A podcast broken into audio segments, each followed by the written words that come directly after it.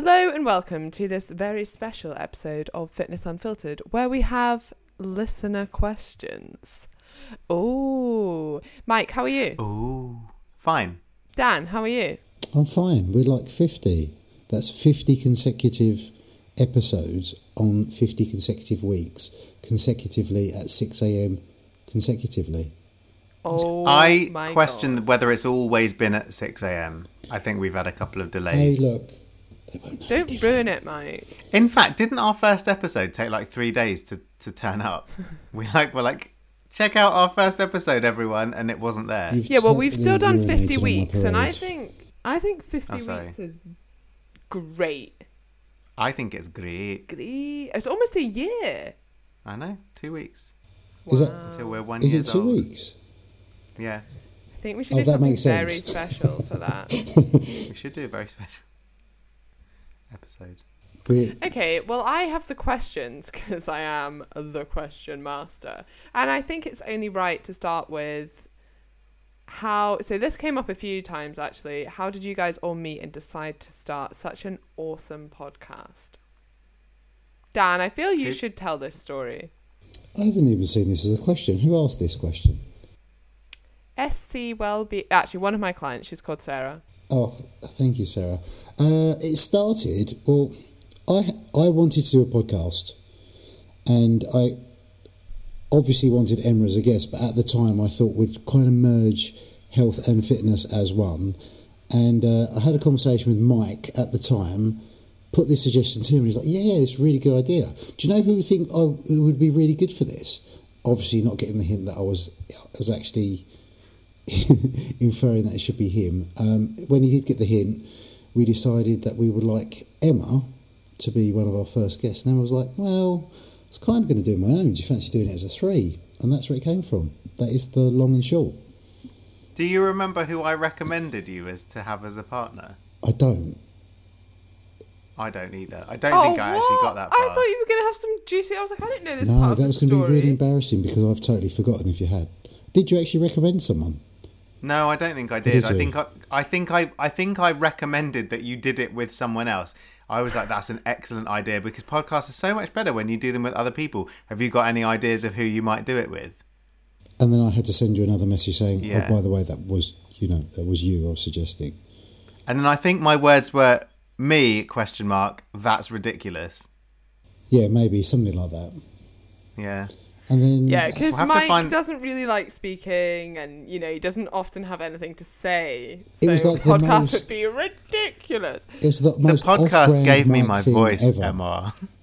It was the, I think it. w- I genuinely had never considered doing a podcast, and um, I never didn't really listen to podcasts, and I think I just I didn't really think at that stage that I. I, I didn't really think I had anything particular to contribute to a podcast that was about fitness. Now I feel very differently about this, but at the time I just I just didn't I didn't really see it. I think it's quite niche though. Like we do get on experts who are like, I guess, in the fitness industry, but like on the cusp of, you know, and quite a lot of medics or people who have specialist areas. And I think that's what makes it, in my opinion, quite an interesting podcast. Yeah, but well, because the thing is, there there aren't very many scenarios where we, where people get represented between at the interface between health and fitness, and health and healthcare. Like there's, it's like these two entirely separate industries where you've got healthcare, you've got um like well-being and and health, but they're just they don't seem to cross over, which is in in my opinion ridiculous. And, And I that's think what both I'd like to sides see get more of. very annoyed at it. Like you'll see people Yeah. from the outside Yeah. be like, "Look at all this misinformation in the fitness industry," and then you're like, "Okay, well, why don't you come into the fitness industry and tell us how it should be done, Yeah. or you know, tell us what we're missing." which is why we've had such an eclectic range of guests, and we cover so much. I'd like to think, um, and we're not know-it-alls. If we don't know something, we're quite happy to get people that know more than us about it on. Yeah. That's kind of what we do, isn't it? Yeah, right. exactly. Next question. Um, this is quite a tough one. Where do you see yourself in three years? Skip over that one. Okay. As a podcast, do you think? Um, I think this was asked actually to you, Mike. Yeah, like I, I, I would really like to think that we will still be working together as Fitness Unfiltered in three years' time. Whether we continue to record an episode every single week for three years, I don't know. But I think that we, I think that there's a, a big place for, um, like f- in, in kind of in the education realm, almost, in that I don't know. I don't know. It's a very good question. It But is think- a good question. I think it could grow in many ways. I mean, ideally, a TV show. Ideally, Yeah, if anyone knows exactly. any TV producers, that would be. I mean, only really because it's such a shame that our faces don't get to be seen. I on the know, not enough airtime, really. No, Um, I mean, I, I personally, this is just me personally, I think this would work great as a YouTube, just the practicality of it, because we're separate parts of the country. I think though we do struggle enough with just audio. Yeah. so editing an actual video might require some help. But you know, if anyone wants to fund that or offer themselves, then hey, Do you think so? This is an interesting question that I'm making up on the back of this. Do you think that we would ever get sponsored? Do you think that's something that we would accept? We have been offered only if it haven't was we? like in part. Well, yeah, I think it depends who the sponsor was. Yeah, because that was part of our ethos, wasn't it? Because we have had a we have had a couple, which I won't mention. I think I just- It's I think I want struggle be with it. influenced at all, or seen to be Yeah, biased at all. I struggle with it a little bit as a concept because I, I sometimes struggle with with when like adverts on podcasts. It Um, can ruin them. Yeah, But depending on how you do them. We also we didn't want anyone to question our motives, did we? Like we had an ulterior Yeah. motive and, or agenda, and I think that's you're think always it- at risk of that when you take on a sponsor. Yeah, and actually, it's interesting because this the podcast, you know, although it's very minimal, it costs us money. Like we don't make any money from the podcast, but we don't. We're not even cost neutral. We we pay a bit extra to to have some sound editing, um, and that's an interesting concept. So in a way, you could say that we are very altruistic as a podcast. You could. Shall I ask the next question? Yeah. Yes, why have we got there? Pardon? Sorry. Please continue. Okay, sorry. Um, uh, I'm just looking for one that I really want to know the answer to. Oh, okay. what are the health benefits of cold showers? Hmm. I think it's a bit sketchy. I don't really know. I, I think There, there are is. many claims, aren't there? there are there's there is i think there are some long-term benefits but i don't really know what they are or how strong the evidence is. I tell you what though i think that sometimes so i've i have i did cold water showers for a little bit and i just quite liked it. It made me feel like i was doing something and it didn't feel like it was something that was dangerous or harmful so i wasn't too worried about whether there were any particular benefits to it Remember when Jamie said it would help his immune system and then he got really, really, really ill for ages? I, I don't remember that. Was that when he he lost his the cold showers? voice? Oh yeah, but that was ages after he started cold showers. Yeah, Well, was- but it obviously didn't like massively benefit his immune system. He's not Superman. Correlation versus causation, Emma. Let's not infer. Let's not infer well causation. yeah this is true this is true um i think that yeah i don't know how many benefits there are. I've definitely done it mainly to make showers quicker. When i used to train in the morning i would have like a cold shower after so that i didn't faff around. And i think it definitely it was like so unpleasant. yeah well it wakes you up doesn't it? You're gonna like spend ages in a cold shower. Yeah, true. um, and then there is some slight like potentially it might increase the amount of brown fat you have, which is the higher metabolically active fat, which actually burns calories because it has more mitochondria in it. And that tends to be what hibernating animals have more of, or what we have as children, which adults don't tend to have because of clothes and central heating, etc., etc. But um, exposure to the cold can stimulate increased brown fat. I don't think this is of a magnitude that anyone would notice. A 30 second notice. cold shower. did you look this up or did you know it? I just know it. Huh. I was going to say, ironically though, um, the act of cooling down puts the body into a deeper sleep, doesn't it? It's better for sleep quality, so that can indirectly help. Really, I think that. What? Yeah, but it's cold. What? Don't you think that would wake you up going for a cold shower at night? I don't know. The hmm. act of cooling down is supposed to induce a deeper, better quality sleep, according to Ma- Matthew true. Walker and his sleep research. Hmm.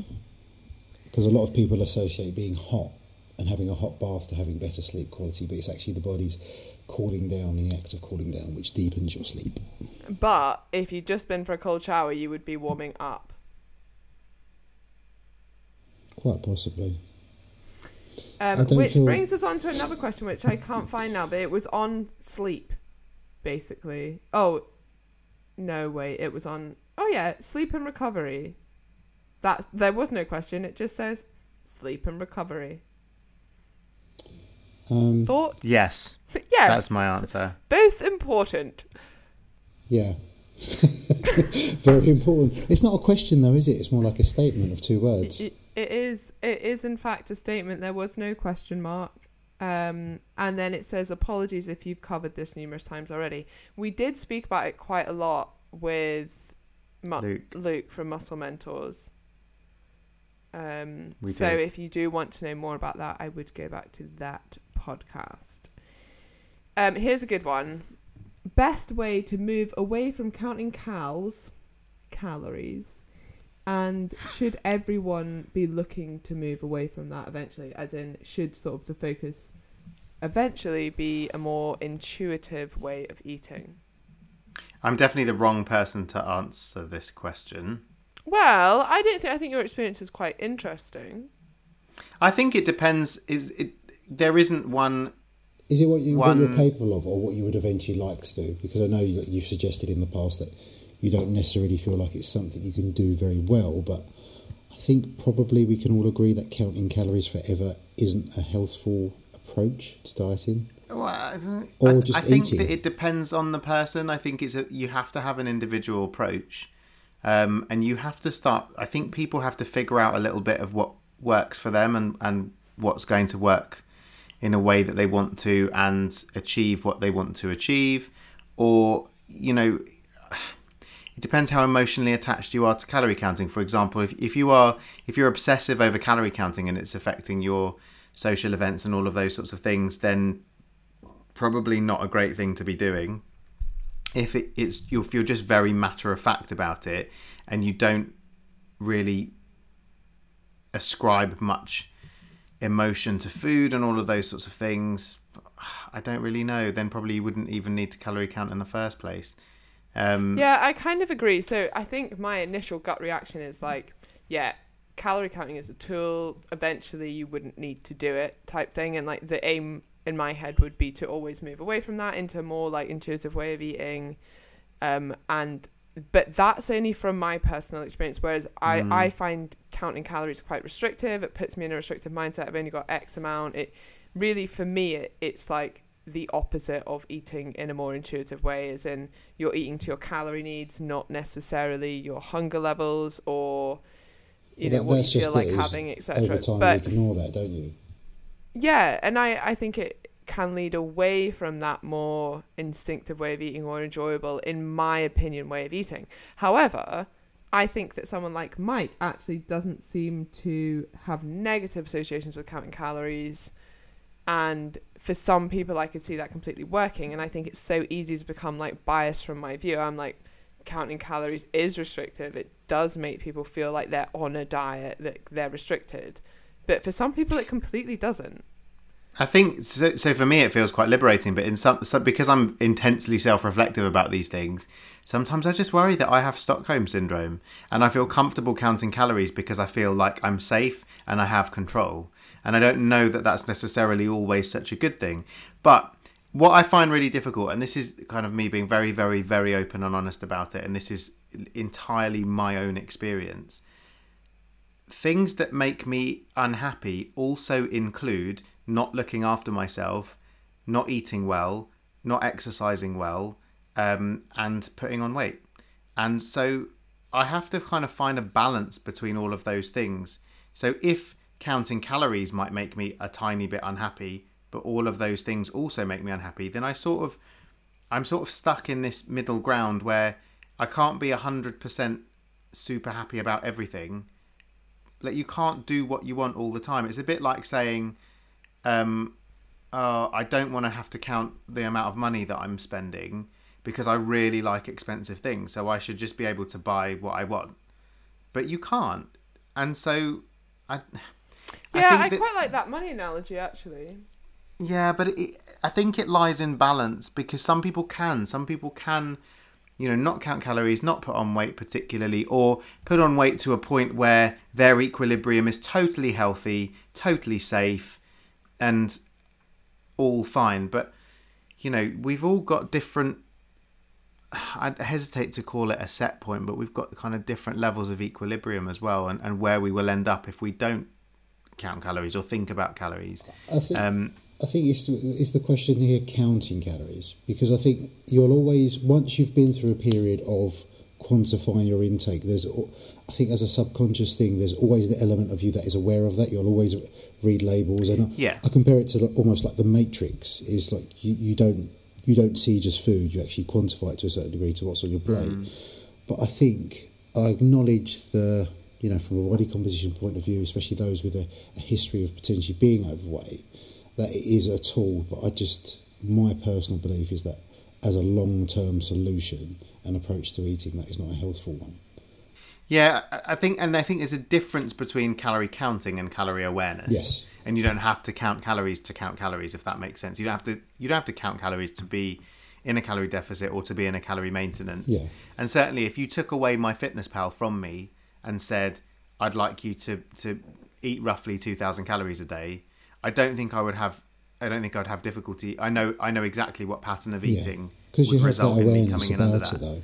But I- but I think also if if that was my challenge and that's what I was trying to do, I think without having MyFitnessPal to to be accountable, I would probably end up under eating because I would be trying to make sure that I didn't go over without really actually having a counting episode of it. Like for example, I I was just sort of thinking just a minute ago, oh I wonder how many calories I've had today. Uh, and I thought probably I'm probably approaching 2000 and it was actually 1300. So you know, it swings and roundabouts, isn't it? Yeah, there's lots of things to consider. Yeah, as and well I as if you're not real it sort time of tracking. depends. Yeah, it depends on like I would say tracking's a good thing for someone like Mike. You eat out quite a lot. You've got Yeah. you know you eat quite varied foods, but a lot of people like are eating basically the same thing every day and have you know a pretty set routine. Maybe they change the meat, maybe they change the veg that they've got, but it's pretty standard, like at least Monday to Friday. And I'm like, do you Hmm. really need to be tracking that? And is it really, you know, if it's a stress to you, is that a good thing to be doing? And you could Yeah. probably, especially at maintenance levels, you could probably just maintain eating in a, you know, without feeling like you need to track all these things. Yeah. It's very individual. Into individual. An individual approach. So Dan, when answer. you have a client who has maybe been tracking for a while, got great results, but now they're like, I want to move away from tracking, what sort of approach do you normally take?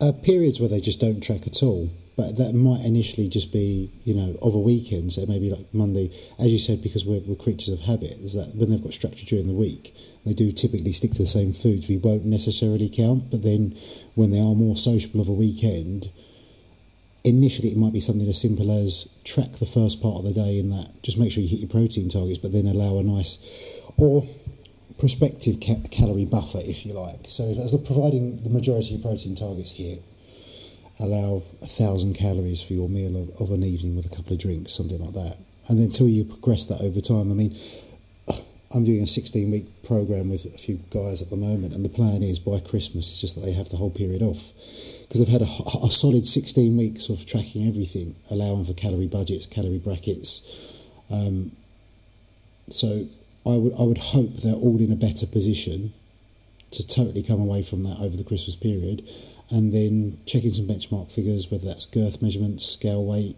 visuals. But it- I know. I why did I pick that? Um, come January, We don't know. no, come January. They've I got, actually uh, think Um, They've got the, the tools to jump back on if they need to or feel they need to.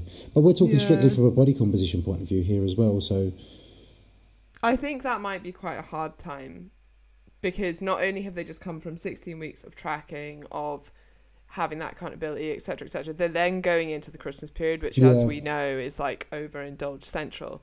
So I think it, it's a case I know with clients I've worked up with it, of having different ways of being accountable. Like kind of like what you were saying about, and this is what I often do is like, yeah, we know roughly what you eat during the week. There's no need to track that anymore. Let's move away from that during the week. Now on the weekend, you have X amount of calories over the weekend. You can track that.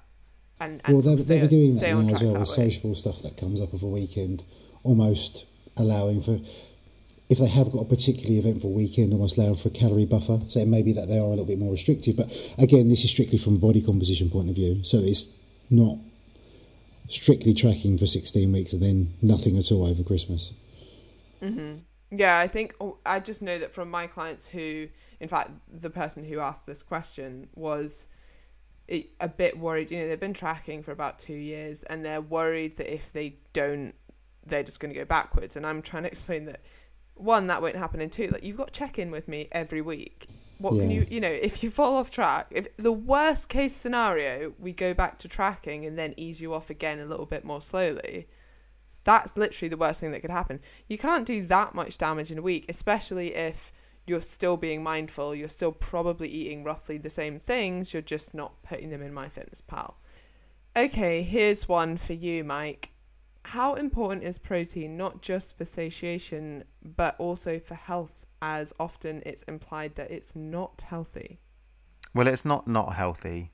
Um, I don't think anything is inherently not healthy anyway. Uh, but protein is very important. What about for- smoking? yeah. Okay. Fine. What about heroin? I meant anything. I think I meant any macronutrient. But okay, smoking is unhealthy. Yes. Um, protein is important. The, its main function is for muscle protein synthesis and for preventing of muscle breakdown as well, um, which becomes more important as we get older because maintaining muscle mass um, is healthful, um, and yeah, so I, I think that protein has this historic idea that it causes problems for the kidneys. I think I think that's what most people tend to worry about that um, that if you have too much protein, your kidneys can't handle it, and and um, then they struggle. But that's not really true. It is genuinely a concern if someone's got hereditary kidney issues, but if you haven't, don't worry about it. I think if you if you have kidney disease and you are under a kidney specialist, then I think you should always be running any kind of dietary things past your kidney specialist, and you probably will have seen a dietitian to advise you on the kinds of uh, kinds of nutritional concerns that you should have. So to sum Um, that up, not an issue unless you have kidney problems. Yes. Or I suppose a lot of other a lot of other problems. Yeah, I think it only really becomes I'm sorry, what? Or a lot of other problems. Like if you've got a lot of problems, then you probably should be. You, you could also have kidney problems related to that, so you probably should just be speaking about it to somebody. right, yeah. If you have problems, see your doctor. But like if you have if you have multiple medical problems i mean in in, in the majority of if situ i'm just trying to say say it in a kind of universal way which is quite difficult to do but in the majority of cases i wouldn't have any concerns i can't think of many situations where i would be advising patients to lower the protein in their diet. Yeah, I think the only thing from like I guess a, like a more fitness dieting point of view is that a lot of people go really really high on protein and my main concern mm. with that not just cost but also that they're then not eating enough fats and carbs or not getting the the benefits of fats and carbs. So they don't have enough sort of variety in their diet. They don't maybe have enough fruit and veg they're not leaving enough calories for whole grains and other good food. So I guess the Mm-hmm. the balance would be my concern. Yeah, in Yeah. excess, it does lead to um, digestional problems as well, or it can do, but that's very individual. But um, it's also critical, Yeah. crucial for immune function as well, which I think a lot of people forget, especially in Yeah. athletes. Um, non-sufficient protein intake in an athlete population can lead to um, the risk of contracting more illness. cold sticking around for mm-hmm. longer, etc. But it's regenerative, isn't it? So it's it's hair, skin, nails. It's much more than just muscle protein th- synthesis. Yeah. Very safe. yeah, but I think all these things, you know, you need quite minimal protein to manage that. Like, I think some of the recommendations in fitness, especially, are like ridiculously high Would you to set the yours extent as, where as a you've already like number, what- saturated all of the good responses. Um, to be honest, I used to set it at like a 1.6 to 1. Point, you know, or to 2, whatever. But now I really set a minimum because most people don't eat enough. So with most women that I work with, this is a huge generalization, but they'll be set like a minimum of 100 grams of protein and then X amount of calories. That's interesting. I, I do similar. One well, one point eight per one point eight grams to two grams per kilo of body weight. But then that said, that's ideal, isn't it? That's a massive generalisation because for a lot of people they're nowhere near that. So anything extra for some people, just the fact you're encouraging them to eat more is enough.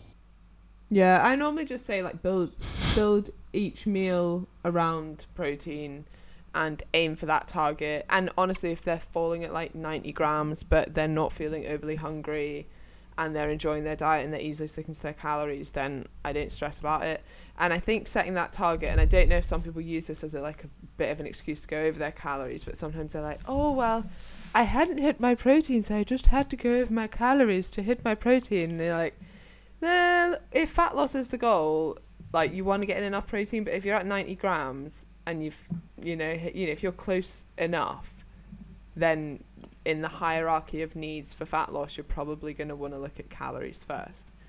And am I right in thinking that it's actually more important to have regular bursts of protein than it is to have a total number? So if you get to the end of your day and you've only had 20 grams of protein, having like 70 grams in one go is not going to be as useful as it would have been if you had had. Depends. It depends what, what more the focus is. I find so if someone's just purely fat loss, then it's an approximate target I give them, and providing they hit that across the day. But if it's more, which sounds silly, a body composition point of view, which is fat loss and muscle retention, then I'd suggest the minimum of four feedings, and how they split that across those four feedings is is entirely up to them. Because this whole six meal a day things. We know that's nothing to do with metabolism, it's more to do with muscle protein synthesis, but mm-hmm. providing they're hitting a minimum of four feedings, it's not really that important. Yeah, I kind of because some of my advice would go against this. Like often, if people are struggling, I might suggest something like intermittent fasting, where you know they've obviously got a smaller eating window, which might mean that they wouldn't split up into four meals a day. And I guess so. Like if anyone's not really following this, the theory behind that is that when you split up your protein into about twenty to twenty-five grams of protein each meal or each feeding time that maximally stimulates your muscle protein synthesis response. Um, and it takes about two hours for that to drop back to baseline again. And actually, it has to drop to baseline again to then be stimulated again. So that's another reason that things like sipping BCAAs all the time is of no benefit because actually, even if you keep elevated amino acid levels in your blood, you won't keep elevated muscle protein synthesis levels in your blood. And that's kind of where this sort of six meals a day comes from.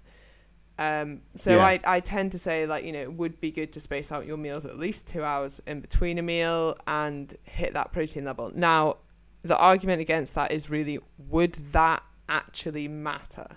And if adherence is higher on say three meals a day spaced a little bit closer together because you're doing intermittent fasting, you're probably going to get better results from that. So in theory, maybe splitting it up into you know in theory six meals of 25 grams of protein a day would be optimal.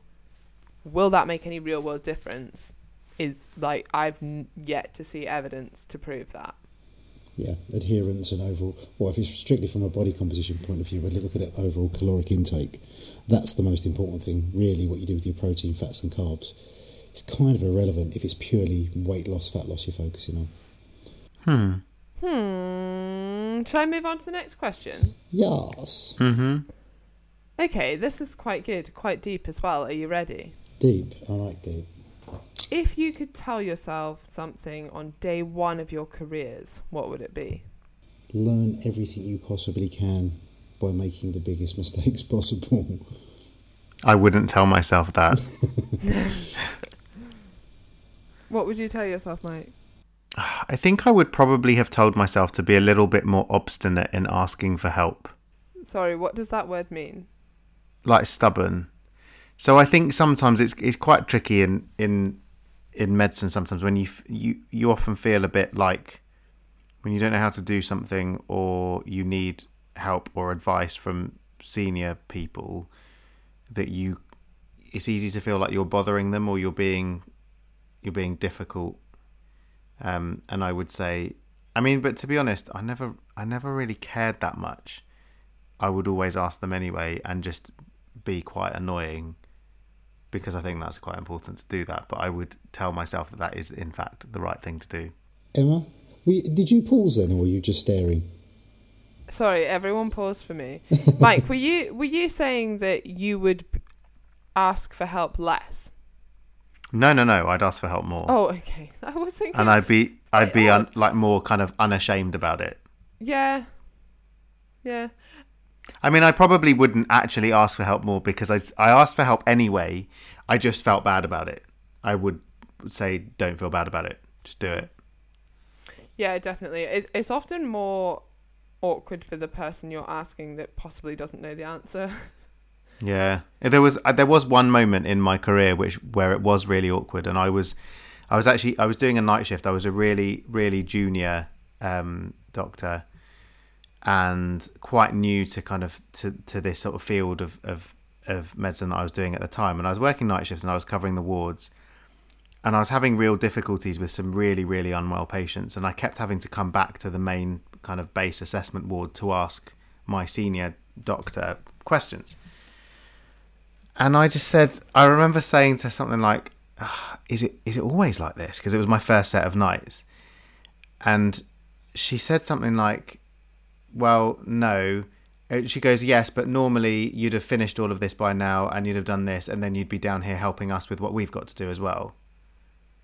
Um, and I was like, "Oh, so," and I just said, "Oh, so it's ju- I'm just rubbish then, am I?" because I was like, don't don't passive aggressive me that I'm rubbish by Yeah. telling me I'm rubbish without telling me I'm rubbish. If you're going to say I'm rubbish, tell me I'm rubbish. And then she backtracked and felt a bit embarrassed by it. Oh, and then was she like, was "Yeah, hoping- you should probably be a GP." yeah, she, oh, I was already being, a, I was already training to be a GP. I was hoping the end of And that story was, and then she said I was rubbish. Yeah, well, pretty much. She didn't have to say it. But we know you're not rubbish, Mike.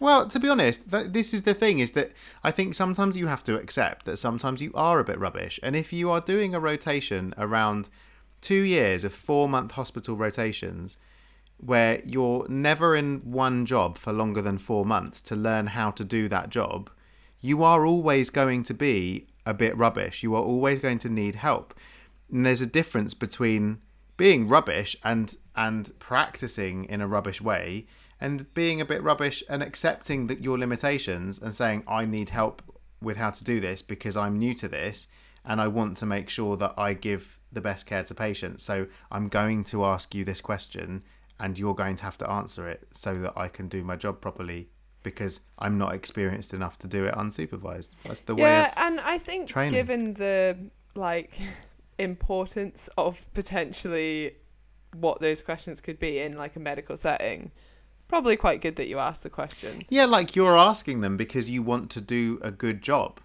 um, and that's quite important. And I think that that's you know what what people have to always try and remember, really.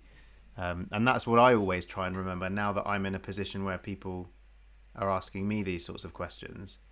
I feel very strongly about trying hard not to let them feel like they are giving me difficulty by asking me these questions, if that makes sense. Yeah, or being patronizing. Yeah. Um, I think mine would be kind of similar in a way, not about asking questions, but about giving myself like less of a, a hard time. I think I really struggled with like not knowing exactly what I wanted to do, and I always felt like I needed to have a career path and that I should be doing X, Y, and Z. And I think I did a lot of things to try and prove to myself that I was on a certain path or that that was deemed a success and um and then yeah, I don't know. It is hard at times. I see some of my mates or like people I know that are a little bit younger, sort of going through the same thing after uni, just struggling to find their feet, and it's so easy to be like, "It'll come, you'll be fine," because at the time you're like, "Oh my god, I don't know what I'm doing." Hmm. Like, where is the focus here? And I get like my job now was not a job when I left uni. You know, you sort of just like in a way sort of stumble into it, and I love what I do now, and I wouldn't change it for anything, but it, yeah, I think it can be hard not having that defined career path and then always Mm-hmm. kind of thinking you're a bit of a failure because of that because you're not doing a grad scheme or you're not doing a PhD and you're not like the sort of standard markers of success. So yeah, I guess I- I being a bit more chilled about at that time, and but you know, with experience, obviously you have that resilience as well. Just through going carving your own path, basically finding out the hard way. And I quite like the expression "fail fast." Like you are going to Mm. make loads of mistakes along the way, but providing you make them, pick yourself back up quickly. Um, a process yeah, find and over I'm time. not isn't it? sure.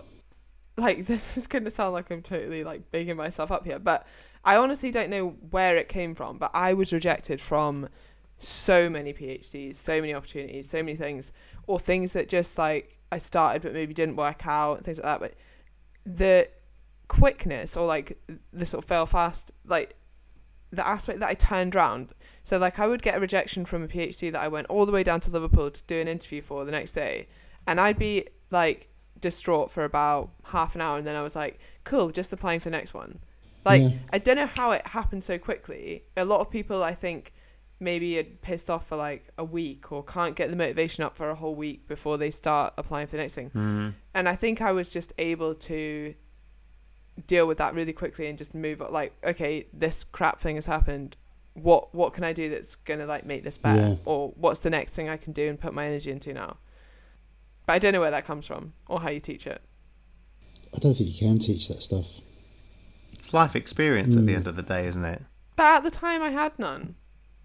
Well, exactly. So you've got to you've got to wait until you've got some. In it though, right? Shall I It is. find um another question? Yeah. I'm gonna move on. Those are mostly the ones I was sent, I think. Are you guys gonna go on tour? When are we recording our first pop single? The world Have ain't you- ready I'm for up that. for that. Have you already talked about DOMs? If not, can you? I would like us to answer that question, please, because that's Arabella. Oh, what a lovely name. Yeah, I know. Okay, talk about DOMs, Mike.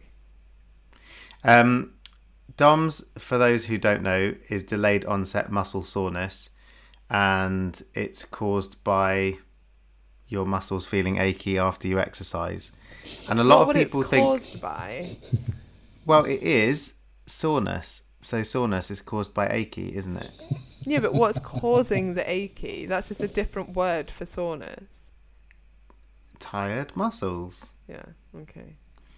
Um, and often it's like you get it if you haven't exercised a particular muscle in a certain way for a little while. You're more likely to get DOMS than if you're exercising it regularly or if you put more load through it, etc.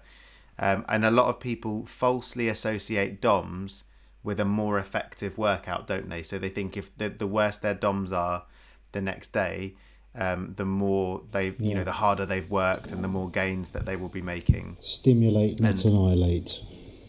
Yeah, and it's it is it's an interesting one because I, I I get it. I think you feel psychologically because you can feel that muscle more the following day.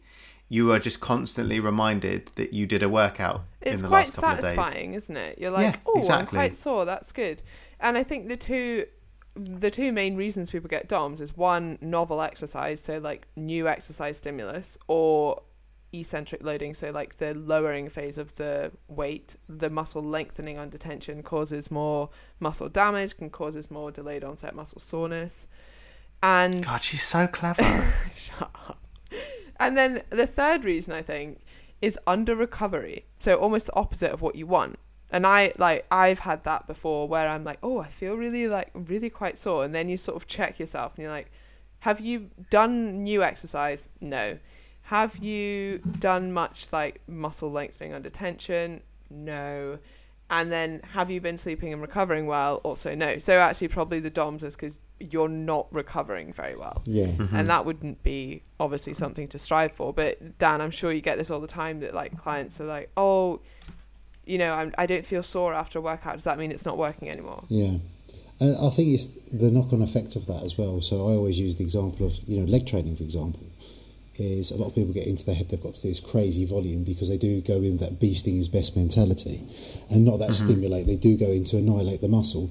The knock on Yeah, but effect of Dan, is if you can't sit on, if you can still sit on the toilet the next day, you've not trained. Yeah, but and then you know from from that, then you look at the knock-on effect of things like knee You know, you're going to be less active because you are so sore. If you're under recovered, it's going to be a longer time before you can train that muscle group again. And we know that especially for natural individuals, um, training frequency plays a larger role than actual and getting total volume across a, a duration rather than a 40 set session every seven days, for example.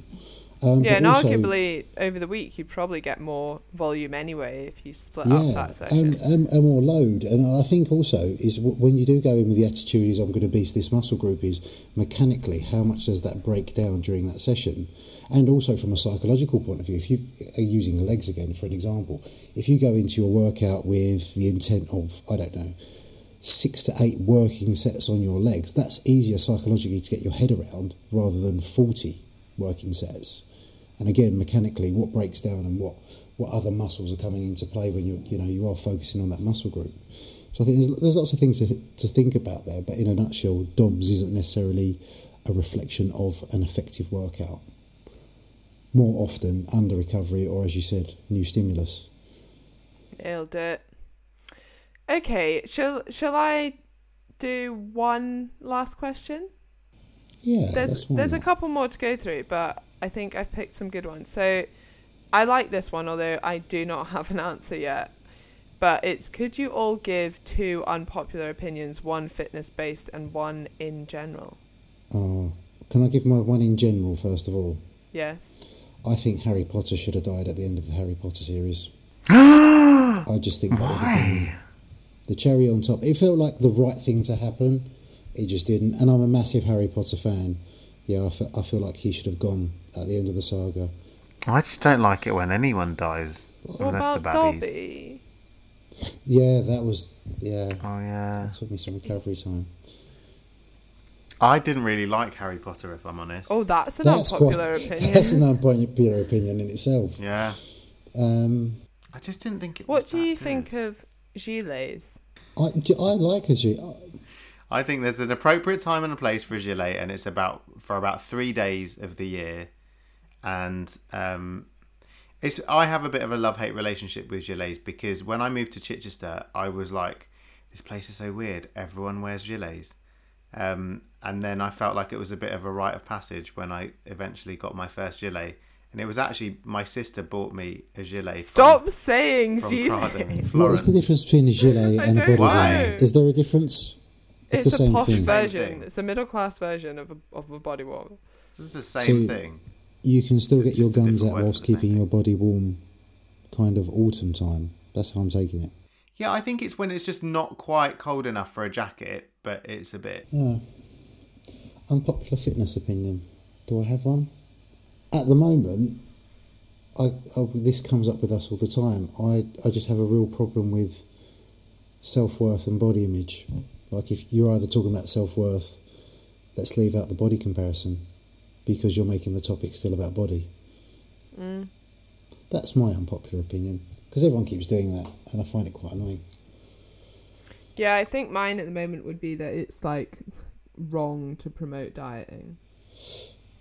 Yeah, Mike. I think that people. I sort of had this discovery today. We need to start looking at people's social media as, as what they're posting for themselves.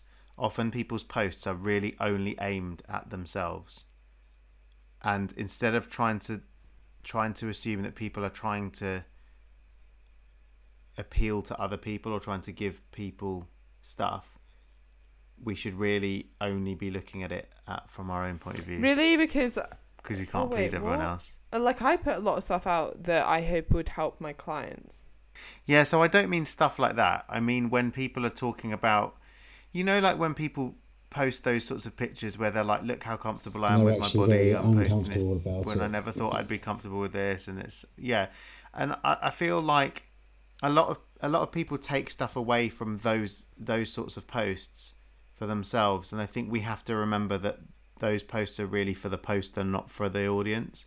And I guess that I guess what I'm saying is we need to recognise the difference between posts that people have post posted for themselves I think and it's posts that easier people to have posted for recognise that difference if the message isn't you should, we should, and just I do.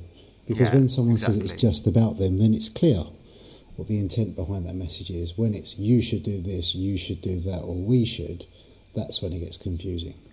All That's right when- then, All right. Mike. What what's your general then. unpopular opinion? I think it was Harry Potter. Oh yeah. I generally I don't- I don't, don't like films that show everyone how- else likes. Just out of principle. Not really out of principle, just more like when when I think that everyone thinks something is really cool, I just automatically don't like it. Did you it. like Joker? Yeah, I thought Joker was magnificent, and that's really surprising because I expected to not like it because I didn't like that weird Batman film that had Heath Ledger in it when he See, that's that's controversial Yeah. in itself because he was a good, very good Joker. But this one was, I agree, magnificent. I very much enjoyed it. This isn't so much an unpopular opinion, but I didn't really watch films. that's fairly unpopular.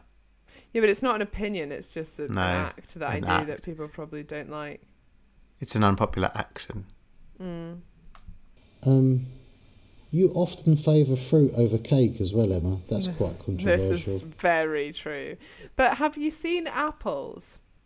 I had an envy apple today. I'm not saying I don't enjoy fruit. I just, you know, when, when Mike bought those, what were they, those little meringue cakes, and you were like, no, I'll just have this tangerine.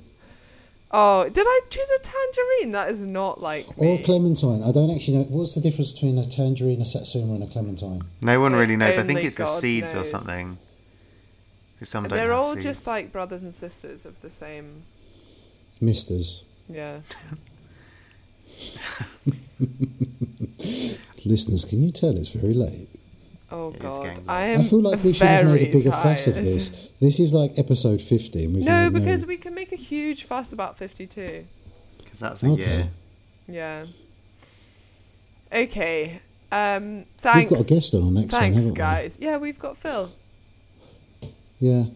Um, Don't reveal that do from the- now. People might not know Oh yet. no. Well, they've only got a first name. They can, also, they, they, can don't guess. know which Phil. Well, they do because we've had other Phil on already. Well, there, there are plenty of Phils. There are a few Phils in the world, I suppose. There, do you know what there isn't a lot of now? Gary's. Gary's. Gary's. yeah, Yeah, Gary's in the next are 50 getting years, extinct. that name will be gone. Oh, thank God. No, not thank God. There's some Garys I know that are excellent. Um, wow. D- What's our, Gary. what's our question to see if anyone's made it this far this week? Oh yeah. Oh, okay. Candle suggestions. What's your favorite candle? Candle? Yeah, I've got really into That's a, them. you, you're be, that's a serious question as well, isn't it? I know. Do you know what else I have here? Is the number three candle from Aldi, which is meant to smell amazing, but it doesn't really like. It I don't smells, think scented candles smell. Yeah, that's I what I they mean. smell it if you it sniff them.